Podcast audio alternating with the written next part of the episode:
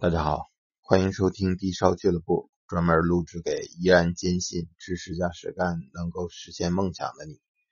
呃，昨天傍晚呢，偶然进来一个大哥，为人挺淳朴，然后我们很投缘啊，聊了一会儿。呃，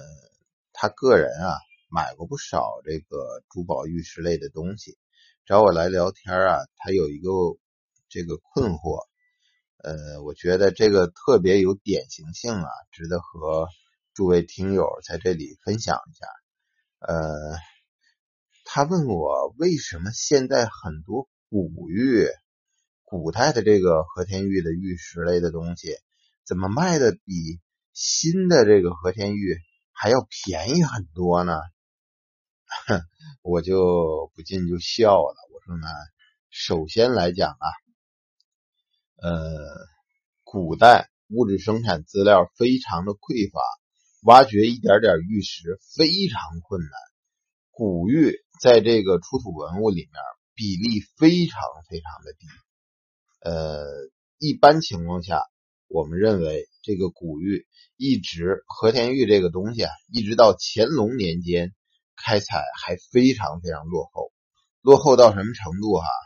呃，纪晓岚的《阅微草堂笔记》虽然是一个这个，呃，其实是一个小说，但是呢，他自己确实是亲身去过新疆和田，呃，他当时是犯错误，这个去那儿改正错误去反省去了啊，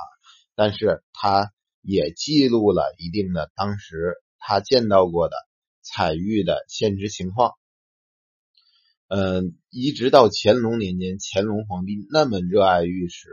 而当时的这个经济又已经到了中国封建社会的一个高峰，那么当时采玉还是靠抓来的民夫排成行，去去到了秋天的时候，用脚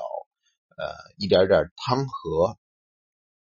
从河中趟出和田玉来。去过和田的朋友们都知道啊，和田的这个河河水非常非常的黄，是用眼睛看不见水的，看不见水下面的东西的。那么你脚踩着了个什么石头，然后你再抱起来看一眼，呃，靠这种方式，而且，嗯，作为一个趟过和田的这个河水的人，我可以告诉大家，这一块的河水。非常的凉，尤其是入秋了以后，为什么不能夏天趟河呢？因为夏天这个河水涨得非常厉害，呃，这个它这是季节性河，夏天的时候河水又宽又急，而只有入秋了以后，上游的这个水由于已经呃结冻了，上游的这个冰川呢开始结冻了。河水开始变浅、变窄，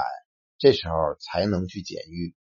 而这个当年采集玉石这么困难，所有的玉石全部通过内务府呃运送到北京，呃非常非常的这个严格的管控制度。一旦捡到玉石，旁边的这个官兵就会由专人把这颗玉石一方面做拓片，形状什么样的，另外一方面。称重量，重量是多少的？然后登记造册和玉石一起送往北京。你想想这是什么这个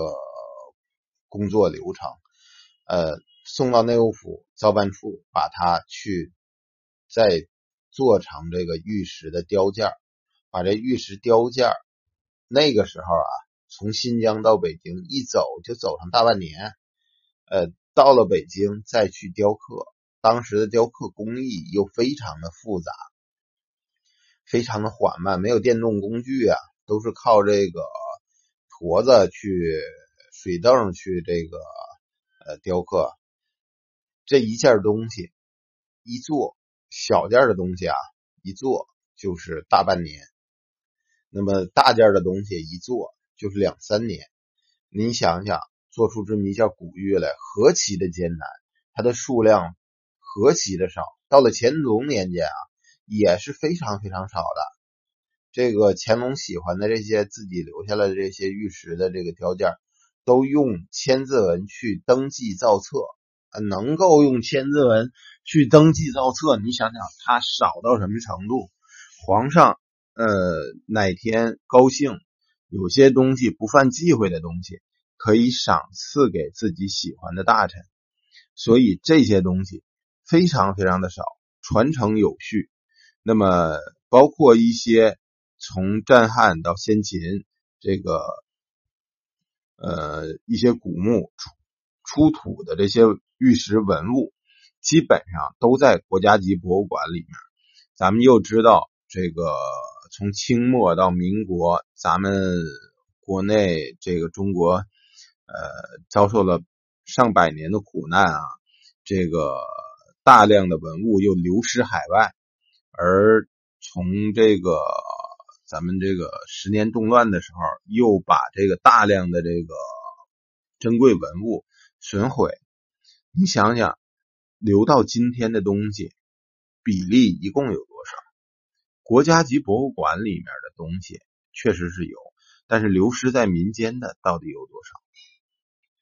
呃，你像这个王世襄先生，他之所以能收到大量的这个经典的古典家具，那是由于。一方面自己勤恳努力，一方面那个时代的人不太重视这些东西，还有一方面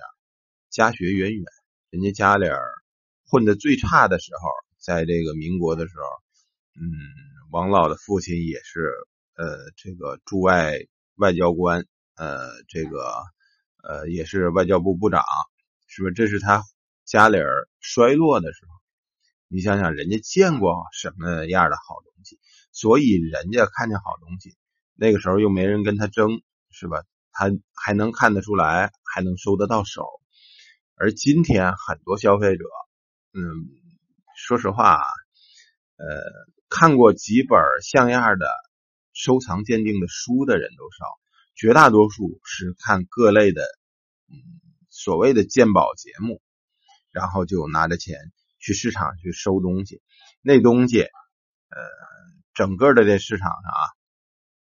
呃，我南方我去过这个广州、广西的这个这个文文文玩市场，这个包括福州、包括福州，呃，包括南京、包括上海，呃，北方呢我就去过山西和这个北京潘家园什么的这些市场。迄今为止，古玉，嗯，所见到的古玉吧，这么多年来讲，屈指屈指可数，就是一个巴掌就可以数得过来。市场上流失的这个古玉非常非常罕见。之所以你们见到的大量的古玉非常非常的廉价，非常便宜，几十块、几百块就能买一大件呃，千八百块钱一一个。呃，大碗大小的口径的这个玉璧就上手了，就得手了。为什么会出现这种状况？可以非常清晰的告诉大家，现在所谓的古玉都是用玉质非常差的和田玉山料或者是含料，往往都是用玉质最差的东西。呃，因为是这样啊，玉质越差，越容易做沁、做包浆，越容易。做老，所以呢，这些东西大多数是用玉质疏松比较差的东西，呃，专门做出来蒙骗消费者。所以一件古玉比一件新玉价钱还低。你要知道，如果你真能拿拿得出来，甭老了，不用太老，不用说咱们乾隆爷手里的这个手把件你就是能拿出来一件像样的民国的玉器，那也是价值连城的东西。我见过有这不用说民国啊，我见过这个咱们建国以后、建国初期，呃，工艺美术品厂出的一些精品的玉器，那东西都在国家级的博物馆里头呢。那东西，呃，九七年的时候，其中有一个小件儿啊。呃，是一个大概十几厘米高吧，应该不到二十厘米高的一件这个毛主席立像，呃和田籽玉、羊脂白玉的东西，那是建国以后造的东西，在九七年的时候就有人出上千万的价格去收购它。呃，当然啊，最后没得手，还是留在国内了这件东西。你想想，这种东西怎么可能三头二百的就让你看了几集鉴宝节目的人在大街上 撂了地就捡了漏了呢？好了，如果大家伙儿觉得我说的这个东西有一定的道理的话，欢迎你把它分享到你的朋友圈中去。再见。